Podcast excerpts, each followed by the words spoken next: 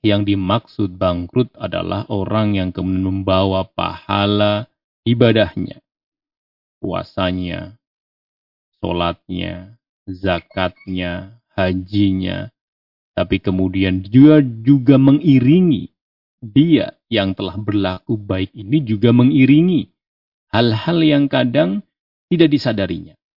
Terhadap tetangganya, acuh, kadang terhadap temannya senantiasa mengatakan hal-hal yang tidak menyenangkan.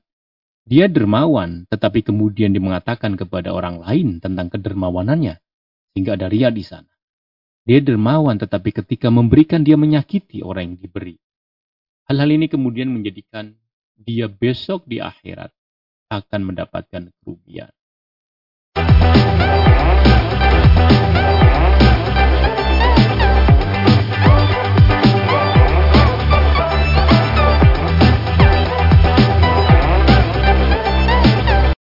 Bismillahirrahmanirrahim. Assalamualaikum warahmatullahi wabarakatuh. Alhamdulillahirrahmanirrahim. Mari senantiasa kita panjatkan kehadiran Allah Subhanahu wa taala, puji syukur yang teramat tinggi karena dengan nikmat yang Allah berikan kepada kita semuanya, kita dapat kembali berjumpa dalam keadaan sehat walafiat, tidak kurang suatu apa pun dalam program Fajar Hidayah. Salam dan salawat semoga tetap terlimpah kepada Rasulullah Muhammad SAW, pada keluarganya, sahabatnya, dan para penerus dakwahnya hingga akhir zaman nanti. Saya Ahmad Fauzan hadir kembali menjumpai Anda dan tentunya kita akan segera tersambung dengan narasumber Ustadz Suprapto yang ada di Pondok Pesantren MTA Karanganyar. Assalamualaikum warahmatullahi wabarakatuh Ustadz. Waalaikumsalam warahmatullahi ya. wabarakatuh. Ya, bagaimana kabarnya? Sehat Ustadz? Baik, Alhamdulillah. Alhamdulillah sehat selalu. Hmm. Baik, pemirsa di mana pun Anda berada, mudah-mudahan Anda pun juga dalam keadaan sehat dan bisa memanfaatkan waktu yang diberikan Allah dengan kegiatan-kegiatan yang positif yang dapat memberikan manfaat untuk dunia dan akhirat kita insya Allah. Hari ini tentunya di program Fajar Hidayah ada dua sesi kami siapkan untuk Anda. Sesi pertama nanti kita akan dengarkan tausiah dari Ustadz Suprapto. Kemudian di paruh kedua nanti Anda pun juga bisa bertanya langsung di line telepon di 02716793000, SMS WhatsApp di 08112553000. Baik, kita akan dengarkan terlebih dahulu mukadimah yang akan disampaikan oleh Ustadz mengawali kajian kita di pagi hari ini. Monggo silakan Ustadz. Baik, alhamdulillahirabbil alamin. Asyhadu an la ilaha illallah wa asyhadu anna Muhammadan abdu rasuluh. Allahumma salli ala Muhammad wa ala alihi wa ashabihi ajma'in ma ba'd. وقال تعالى أعوذ بالله من الشيطان الرجيم بسم الله الرحمن الرحيم يا أيها الذين آمنوا اتقوا الله وقولوا قولا سديدا يصلح لكم أعمالكم ويغفر لكم ذنوبكم ومن يطع الله ورسوله فقد فاز فوزا عظيما Bapak, Ibu, Saudara yang kehormati, kita bersyukur kepada Allah di pagi hari ini. Satu pekan paling tidak menjelang Ramadan bulan yang sungguh sangat kita nantikan. Bulan di mana secara aura, secara semangat adalah kita sangat luar biasa dibuka untuk memperbanyak amal ibadah kita. Dan kemudian banyak kebaikan-kebaikan di dalamnya. Termasuk adalah satu bulan penuh nanti insya Allah kita diberikan kesempatan Allah untuk berpuasa Ramadan. Di mana tidak ada bulan yang kemudian di dalamnya disyariatkan puasa. Lebih daripada di bulan Ramadan. Pun demikian Nabi. Di Syaban beliau banyak sekali berpuasa, tetapi tidak melebihi di bulan Ramadan karena beliau di bulan Ramadan penuh sebagaimana firman-Nya kutiba alaikumusiyam kama kutiba alallina min qablikum la'allakum tattaqun ini dilakukan satu bulan penuh. Bapak dan Ibu, di pagi hari ini kami tentu senantiasa mengingatkan kepada diri kami pribadi dan juga yang kesempatan hari ini bisa mendengarkan, bisa melihat bahwa kegiatan-kegiatan kita harian-harian kita ini kita sadari maupun tidak. Tetapi saya yakin bahwa sebagian besar dari kita dan bahkan semua orang yang beriman senantiasa sadar bahwa apa yang dikerjakan dari ke hari ke hari ini telah mendekatkan kita kepada ajal kita, kepada waktu yang telah Allah tetapkan kepada kita. Kapan kita akan dijemput oleh malaikat Israel, dan kemudian kapan kita harus mempertanggungjawabkan di hadapan Allah apa yang telah Allah berikan kepada kita sebagai manusia dengan petunjuknya, dengan semua nikmatnya, kemudian apakah kita mengikuti itu. Tidak mudah kita untuk bisa senantiasa konsisten, bisa senantiasa istiqomah, bisa senantiasa memegang apa yang jadi keyakinan kita. Karena setan itu sungguh sangat luar biasa. Setan itu akan senantiasa menggoda kita dari depan, belakang, kanan, kiri kita. Semua adalah janji dan sudah azamnya setan, azamnya iblis ketika Allah sudah mengutuknya dan termasuk makhluk yang nanti akan berada di dalam neraka, kemudian iblis akan menggoda kita. Kalau kita lihat misalnya di surat Al-A'raf misalnya di sana disebutkan, "Tsumma la'atiyannahum min baini aydihim wa min khalfihim wa an aymanihim wa an syama'ilihim wa la tajidu aktsaruhum syakirin." Di sini disebutkan artinya Kemudian saya akan mendatangi mereka dari muka dan dari belakang mereka, dan dari kanan dan kiri mereka. Dan engkau tidak akan mendapati kebanyakan mereka bersyukur atau taat. Bapak, Ibu, Saudara, setiap kali kita mengkaji misalnya di gelombang, di kajian ahad pagi, di kajian uh, Jumat, maupun seperti sekarang misalnya. Ada waktu di mana kita betul-betul punya satu tun yang sama, frekuensi yang sama, bahwa kita berazam setiap hari untuk mendekati ajal kita itu, waktu kita itu, kita akan berbuat lebih baik dan lebih baik lagi. Tetapi ketika kita kemudian beraktivitas di luar lingkungan di mana kita sedang mengkaji, kita berkomunikasi dengan uh, saudara kita, semuanya dalam nasihat-nasihat yang kebaikan, bil haq sabar. Tentu iblis betul-betul akan datang lagi, akan tidak putus asa lagi. Menggoda kita. Maka ini menjadi jaminan bahwa Allah ketika sudah mengizinkan dan kemudian iblis itu dengan luar biasanya akan menggoda kita dengan seluruh kekuatannya itu, ternyata kalau kita lihat di surat Sot misalnya, surat ketika 8 ayat 85 disebutkan di sana, la'amla'anna jahannama min ini kemudian disebutkan, sungguh aku akan memenuhi neraka jahanam. Min, dari engkau wa min tabi'ak wa min tabaka minhum ajma'in dan juga dari orang yang mengikutimu semuanya. Artinya ada satu ketetapan Allah yang kemudian apa yang dilakukan iblis itu berhasil. Berhasil karena eh, Allah sudah menyampaikan iblis nanti akan di neraka, kemudian juga akan diikuti oleh orang yang telah di godanya kemudian mengikutinya. Dan itu terjadi. Sekarang kita lihatlah ya. Artinya orang yang beriman dengan orang yang tidak beriman tentu banyak yang tidak beriman. Itu jelas sebagai bentuk uh, yang nyata. Bahwa ternyata memang uh, Allah betul-betul akan memenuhi neraka jahanam dengan kamu para iblis-iblis ini, setan-setan ini. Dan dengan orang-orang mengikutimu di antara mereka semuanya.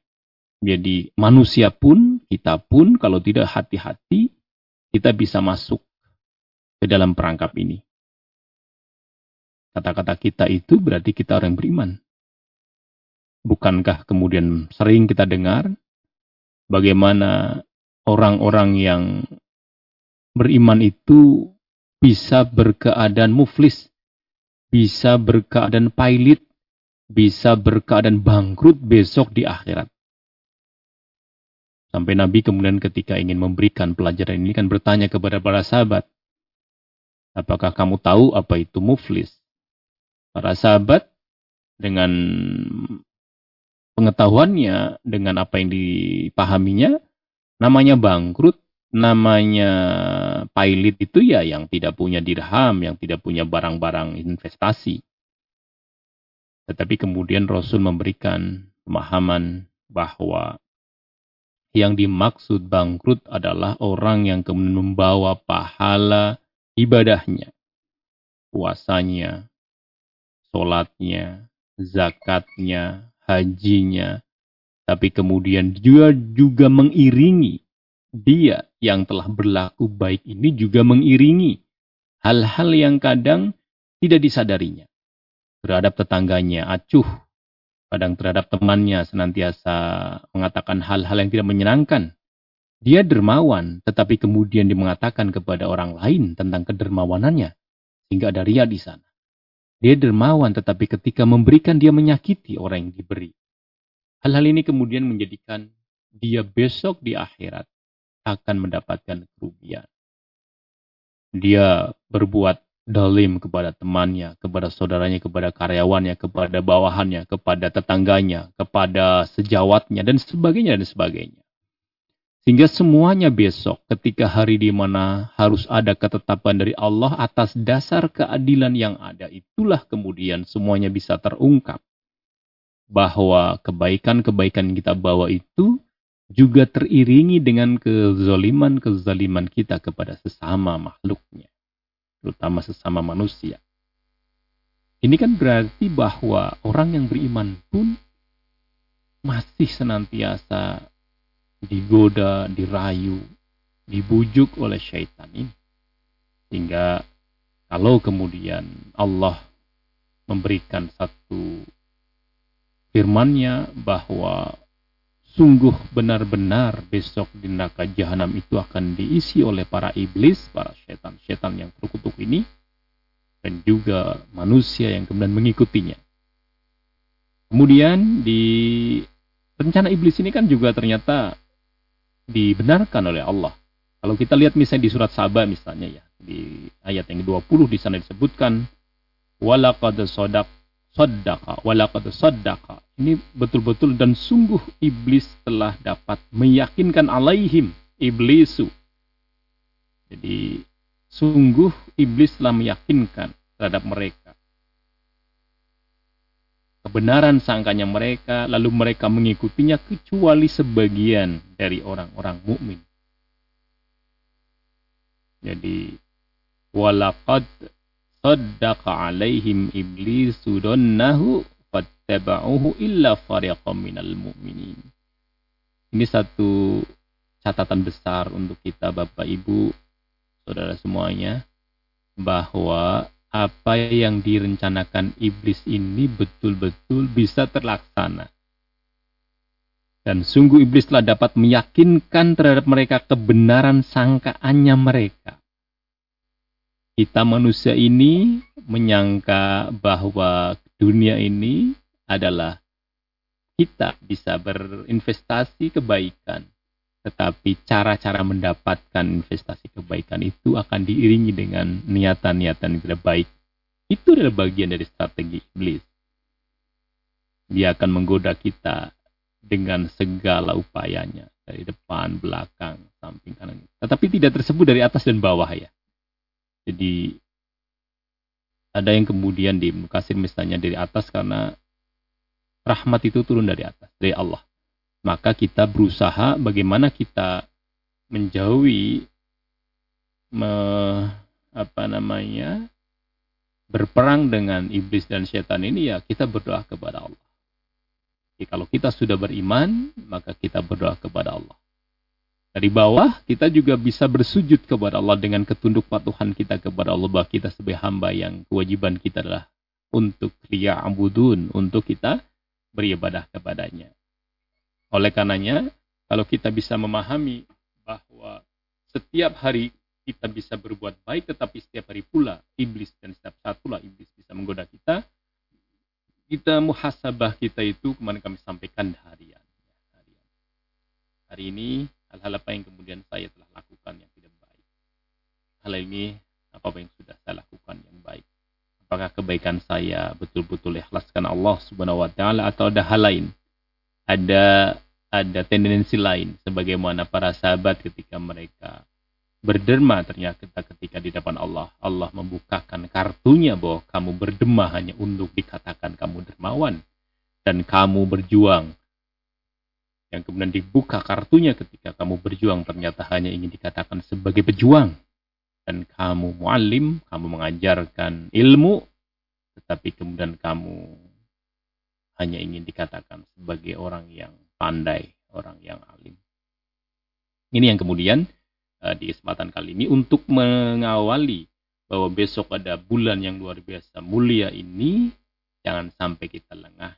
Karena belum tentu kita mendapati besok gerbang bulan Ramadan, maka kita berdoa kepada Allah untuk disampaikan kita di bulan Ramadan, di mana di bulan Ramadan kita akan banyak sekali ibadah-ibadah yang kita kita lakukan. Bahkan di majelis kita pun kegiatan-kegiatan rutin yang biasa dilakukan ada tambahan lagi dengan nafar Ramadan dengan kemudian uh, pelatihan para guru-guru daerah kita yang muda di pondok pesantren MTA ini juga tiga periode sama-sama yang reguler khusus juga tiga periode kemudian yang dai juga atau yang mubalik yang guru daerah juga tiga periode. Bedanya ketika yang khusus reguler karena posisinya masih kurang bisa uh, kita bersahabat ya di antar kota kabupaten berbeda-beda dengan adanya COVID ini maka kemudian penyelenggaranya di daerah masing-masing kemudian yang guru daerah kita bawa ke pondok pesantren. Semuanya adalah bentuk istihad majelis. Bagaimana kita warga MTA bisa lebih banyak lagi berbuat baik. Selain kajian-kajian yang sudah kita ikuti, dan praktek yang secara amwal, hafus. Karena kita betul-betul keluar dari rumah kita dengan jiwa raga kita. Kita juga mengeluarkan harta kita. Untuk semuanya dalam rangka ibadah kepada Allah. Kita di dalam kegiatan nafar, mendapatkan ilmu, diskusi, ketemu dengan saudara, mempererat tali silaturahim kita, kita bisa berbagi pengalaman terkait dengan episodiah kita, keekonomian kita, kita bisa berkomunikasi bagaimana kemudian uh, sejarah uh, pengalaman keagamaan kita, sehingga semuanya akan memberikan hal-hal positif untuk menguatkan satu sama lain, bagaimana kita senantiasa istiqamah dalam kebaikan, Walaupun kemudian di masa pandemi pun kita senantiasa bersabar untuk berdakwah, untuk mengaji, kita bersabar dengan senantiasa berikhtiar kepada Allah, baik ikhtiar yang sifatnya insani dan juga ilahi atau samawi. Kita juga senantiasa bersyukur karena bagi kita hanya dua kondisi yang kemudian senantiasa membuat kita bahagia. Jika ada hal yang kemudian kita rasa kurang nyaman, kita sabar. Tetapi kemudian ketika ada hal yang menyamankan kita, kita bersyukur kepada Allah. Bentuk kegiatan-kegiatan itu sebenarnya dalam rangka kita syukur kepada Allah. Karena Allah telah melandaikan kondisi ini. Sehingga kami berharap di pagi ini menjadi pagi yang kemudian mengingatkan kita satu pekan ke depan ada satu bulan yang kemudian sangat mulia karena di dalamnya diturunkan Al-Quran di mana kita berpegang teguh kepadanya lah kemudian kita bisa tahu bagaimana kita beribadah kepada Allah, bagaimana kemudian kita harus hidup di dunia ini dan bagaimana kita cara memandang dunia dan cara memandang akhirat. Ini sebagai gambaran dan juga uh, pendahuluan di pagi hari ini. Mudah-mudahan sekali lagi bisa memberikan satu uh, pencerahan untuk kita semuanya bahwa hanya dengan kita berpegang teguh kepada Al-Quran dan Sunnah kita akan bisa melewati kehidupan di dunia ini dengan hasanah, dengan baik dan juga kita di akhirat dengan uh, hasanah juga dengan baik mendapatkan apa yang Allah janjikan kepada kita orang-orang beriman dan beramal saleh yang kita menjadi orang-orang yang bertakwa kepada Allah Subhanahu wa taala. Demikian. Ya. Baik, terima kasih Ustaz Durian awal sudah disampaikan. Pemirsa kita jeda terlebih dahulu. Selepas pesan berikut insya Allah nanti kita akan lanjutkan kembali dalam program Fajar Hidayah. Ya baik pemirsa di mana pun Anda berada terima kasih bagi Anda yang masih selalu setia bersama kami dalam program Fajar Hidayah. Dan di paruh kedua berkesempatan bagi Anda untuk bisa bergabung bersama kami di line telepon 02716793000 seperti yang satu ini. Assalamualaikum warahmatullahi wabarakatuh. Halo, Assalamualaikum. Waalaikumsalam warahmatullahi wabarakatuh. Ya, dengan siapa di mana? Dengan Bu Mar di, di Polan. Ya, Ibu Mar di Polan Harja ya, silakan. Terima kasih. Assalamualaikum Pak Ustaz. Halo, ini Ustaz. Ya, langsung. Ya. Assalamualaikum Pak Ustaz. Waalaikumsalam warahmatullahi wabarakatuh. Ini Ustaz tentang zakat ya Ustaz. Zakat yeah. tentang zakat. Di majelis kan ada kotak infak, PPA, PK, terus lain-lain tuh Ustaz. Yeah. Terus kita memasukkan sendiri uang zakat, kumpulkan terus dimasukkan itu sendiri-sendiri itu dibenarkan apa tidak. Hmm. Terus kedua berdoa terus disisipkan minta dulu Ustaz. Itu aja Ustaz. Terima kasih. Minta apa Ibu? Tentang sakaratul maut. Sakaratul maut itu loh. Minta dimudahkan. Dimudahkan. Untuk oh iya. Ya. Yes.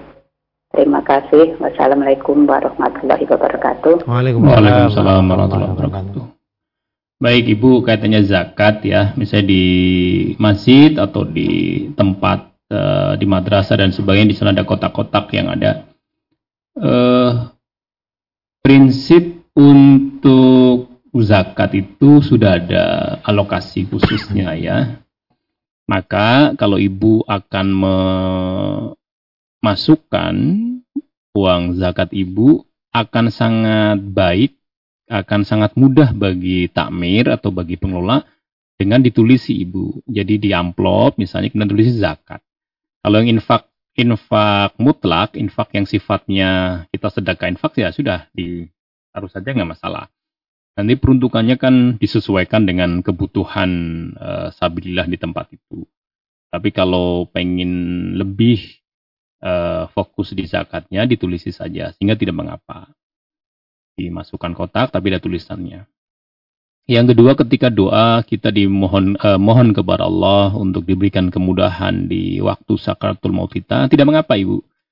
Ibu berdoa dengan dengan bahasa kita sendiri, bahasa Jawa, bahasa Indonesia silakan saja karena kita senantiasa hanya kepada Allah kita akan memohon.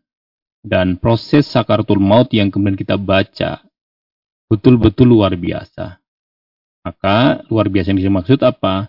Nabi sampai menggambarkan keadaan sakartul mautnya manusia secara umum itu seperti kalau kita misalnya melihat ada kain sutra kemudian dia uh, nempel di duri kalau kita sekarang yang paling mudah ya kawat berduri lah kalau dulu kan mungkin seperti pohon-pohon uh, kaktus misalnya ya. kemudian nempel plek kemudian kita tarik gitu itu merebet kan begitu. Atau seperti kita menguliti kambing misalnya, tapi dalam kondisi hidup itu. Itu sampai menggambarkan betapa satu proses yang kita harus betul-betul memohon kepada Allah untuk diberikan kemudahan di waktu itu. Tetapi Rasul juga memberikan penggembiranya bahwa ruh orang-orang yang beriman akan senantiasa diberikan kemudahan-kemudahan untuk proses-proses ini. Sampai pun kemudian dibawa ke langit, ruh kita akan berbau harum. Berbeda dengan orang-orang kafir, orang-orang yang eh, banyak berbuat maksiat. Oleh karenanya, kalau pertanyaannya apakah kita diperbolehkan untuk berdoa, untuk diberikan kemudahan, pada waktu kita sakratul maut, boleh, boleh saja. Karena doa, kita berzikir kepada Allah, mengingat Allah, memohon kepada Allah di segala waktu, itu boleh. Jadi kita memohon kepada Allah diberikan kemudahan di waktu sakratul maut. Demikian. Ya. Coba kita beralih ke pertanyaan di WhatsApp Ustaz datang dari Ibu Marni yang ada di uh, Yogyakarta.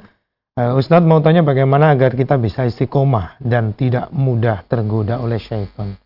Mohon nasihatnya. Baik, kalau istiqomah itu sebagai sebuah komitmen ya, sebuah uh, konsistensi. Tentu kita bisa merunut misalnya kita dalam lisan kita, konsistensi kita berarti kita komitmen dengan syahadat kita.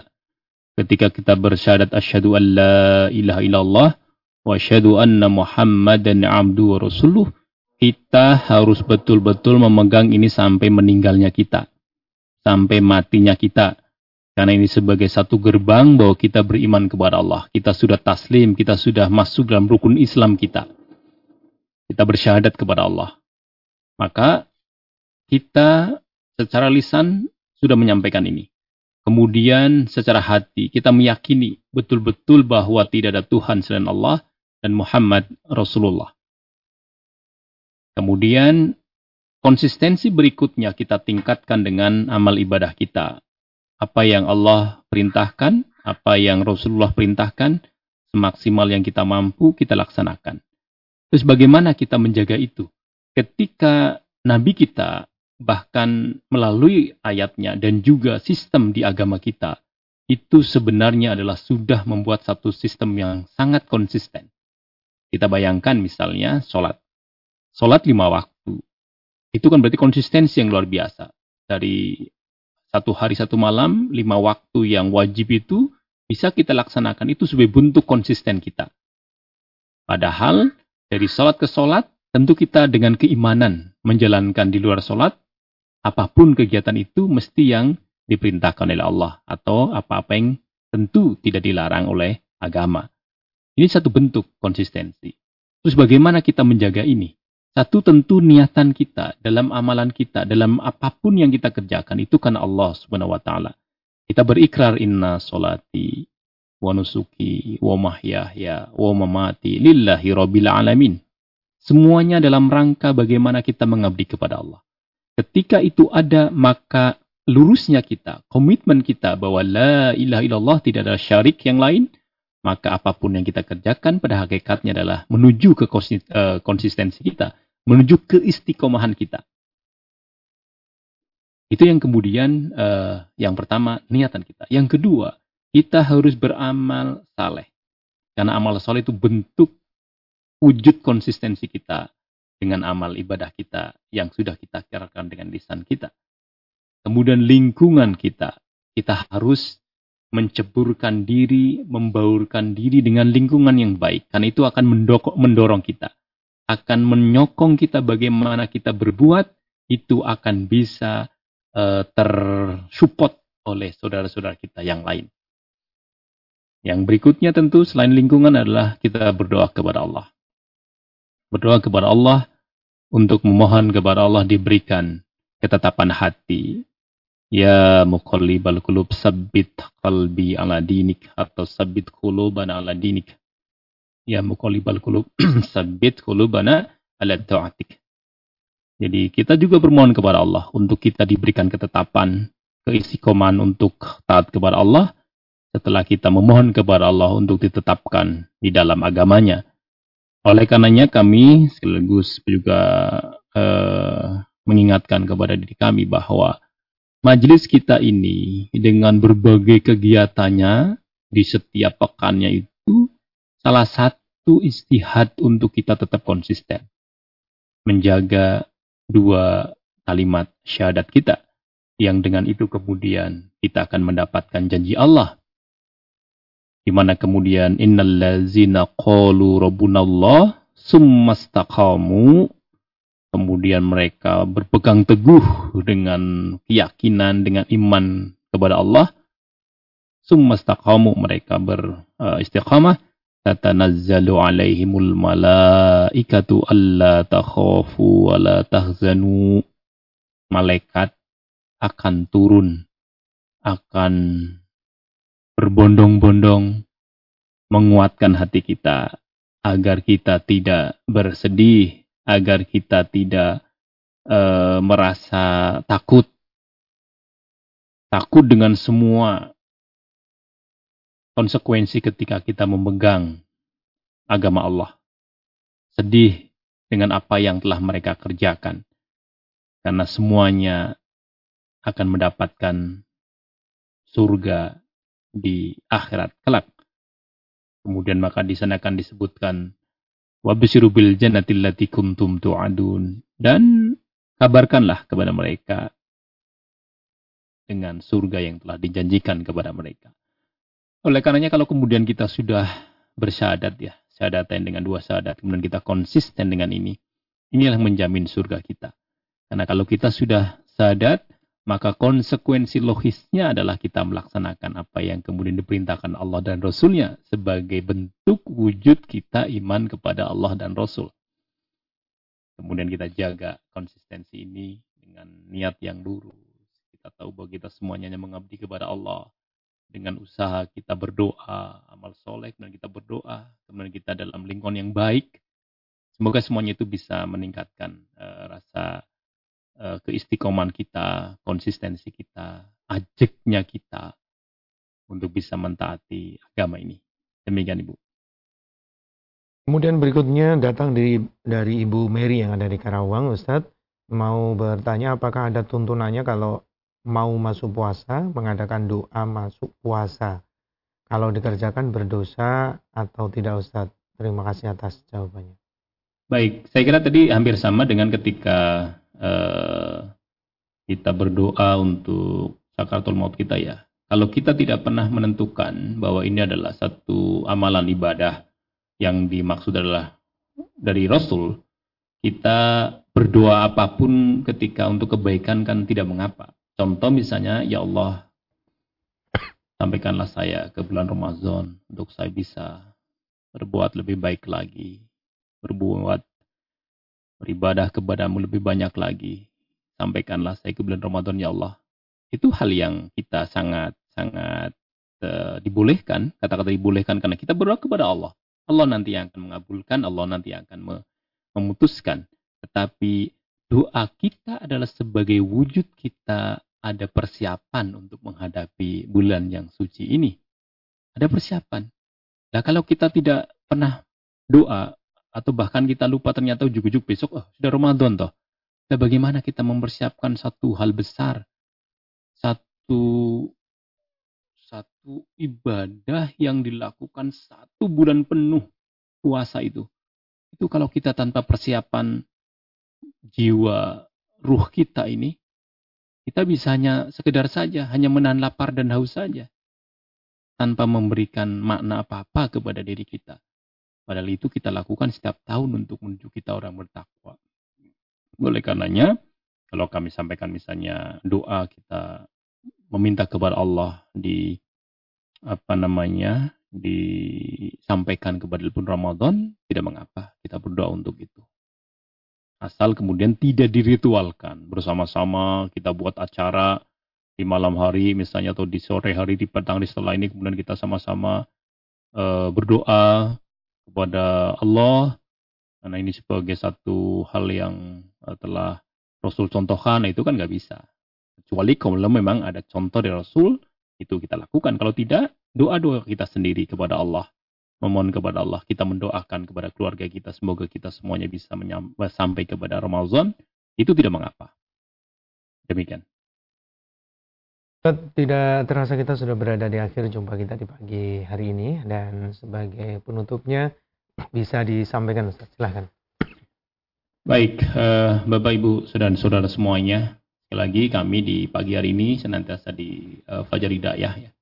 Mengingatkan muhasabah untuk senantiasa mengawali hari itu setelah tadi pagi kita sudah menjalankan ibadah-ibadah kita kepada Allah kemudian menjalankan sebentar lagi adalah aktivitas kita. Semua yang kita lakukan dalam rangka untuk menabung kebaikan-kebaikan besok dimintai keterangan kepada Allah di hadapan Allah dengan tabungan yang baik. Apa pun yang kita kerjakan dalam rangka kita berbakti kepada Allah. Apa pun yang kita kerjakan harus betul-betul diniati ibadah kepada Allah. Bukan karena yang lain. Bentuk corak yang ada di muka bumi ini yang kemudian akan menggoda kita dengan segala wujudnya. Pada hakikatnya, apa pun itu ketika ingin menjauhkan kita dari agama kita, itu adalah strategi strategi iblis, strategi strategi setan yang mereka akan membawa kita bersama mereka di jahanam. Maka jangan sampai kita mengikuti langkah-langkah setan. Oleh karenanya kita beristiqamah dalam kebaikan kita istiqomah dalam syahadatain kita, kita istiqomah dalam bagaimana kita menjalankan apa yang Allah perintahkan dan Rasulullah tuntunkan kepada kita. Dan kita bisa mengetahui itu semuanya dengan cara kita mengkaji. Makanya istiqomah dalam kita mengkaji, mengaji agama ini, mengaji Al-Quran Sunnah ini, sehingga semuanya akan mengantarkan kita. Apa pun yang kita kerjakan adalah berdasar. Apa pun yang kemudian kita kerjakan, semuanya adalah karena Allah SWT dan Rasulnya.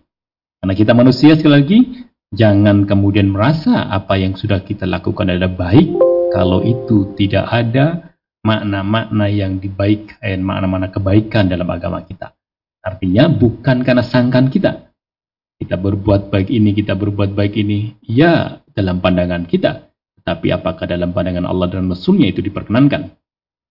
Oleh karenanya sekali lagi, dengan cara kita konsisten mengaji, apalagi besok ada waktu yang luar biasa, kita bisa bertilawah, kita bisa bertadarus, kita bisa berkiroah. Al-Quran yang di dalamnya sangat banyak sekali, sangat lengkap sekali sebagai tuntunan hidup kita.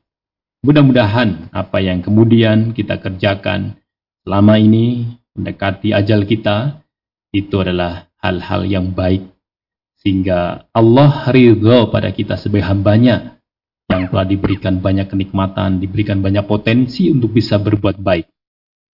Tetapi kemudian jangan sampai apa pun yang sudah kita kerjakan itu ada niatan-niatan yang bukan kan Allah. Jangan sampai kita menjadi orang-orang muflis orang-orang bangkrut sangat amat rugi. Sangat amat rugi sekalilah orang yang kemudian di dunia ini merasa membawa banyak kebaikan-kebaikan. Tetapi ketika di akhirat ada satu peristiwa di mana kita orang yang baik kepada Allah dalam konteks mengikuti apa yang Allah perintahkan Rasulnya. Tetapi sisi lain kita ternyata berbuat yang tidak baik dengan sesama kezaliman-kezaliman yang kadang kita uh, uh, sengaja maupun tidak. Mudah-mudahan sekali lagi menjelang Ramadan kita sambut Ramadan dengan penuh bahagia, penuh senyum, penuh rasa harap. Mudah-mudahan kita juga bisa sampai dan bisa satu bulan penuh kita ingin Allah mendidik kita, Rasul mendidik kita dengan jiwa dan raga kita sehingga kita keluar dari Ramadan betul-betul merasakan sebagai hamba-hamba Allah yang taat, hamba-hamba Allah yang kemudian ikhlas apa pun yang kita kerjakan hanya karena Allah. Karena kita puasa, orang tidak tahu, tetapi Allah yang maha tahu. Asaumuli, puasa itu aku. Untuk aku Allah, sehingga aku Allah akan memberikan pahala sesuai yang aku kehendaki. Demikian yang bisa kami sampaikan sekali lagi mudah-mudahan bisa bermanfaat untuk kita semuanya ya. dan Allah memberikan kemudahan-kemudahan kepada kita dalam menjalankan amal ibadah yang kita kerjakan. Syukran Ustaz atas materinya di pagi hari ini mudah-mudahan apa yang kita uh, munculkan kita hadirkan kajian kita di pagi hari ini mendapat ridha Allah Subhanahu wa taala insyaallah. Baik terima kasih Ustaz atas tausiahnya. Assalamualaikum warahmatullahi wabarakatuh. Waalaikumsalam warahmatullahi wabarakatuh. Pemirsa di mana pun Anda berada, demikian tadi Fajar Hidayah untuk edisi hari ini. Terima kasih atas perhatian Anda. Insya Allah kita akan lanjutkan di hari Jumat yang akan datang. Pastikan Anda terus bersama kami di channel terpilih MTA TV. Tetap memenuhi protokol kesehatan. Saya Fauzan undur diri. Alhamdulillahirrahmanirrahim. Subhanakallahumma bihamdika. Ashhadu an la ilaha illa anta ilaik. Bila taufiq wal hidayah. Wassalamualaikum warahmatullahi wabarakatuh.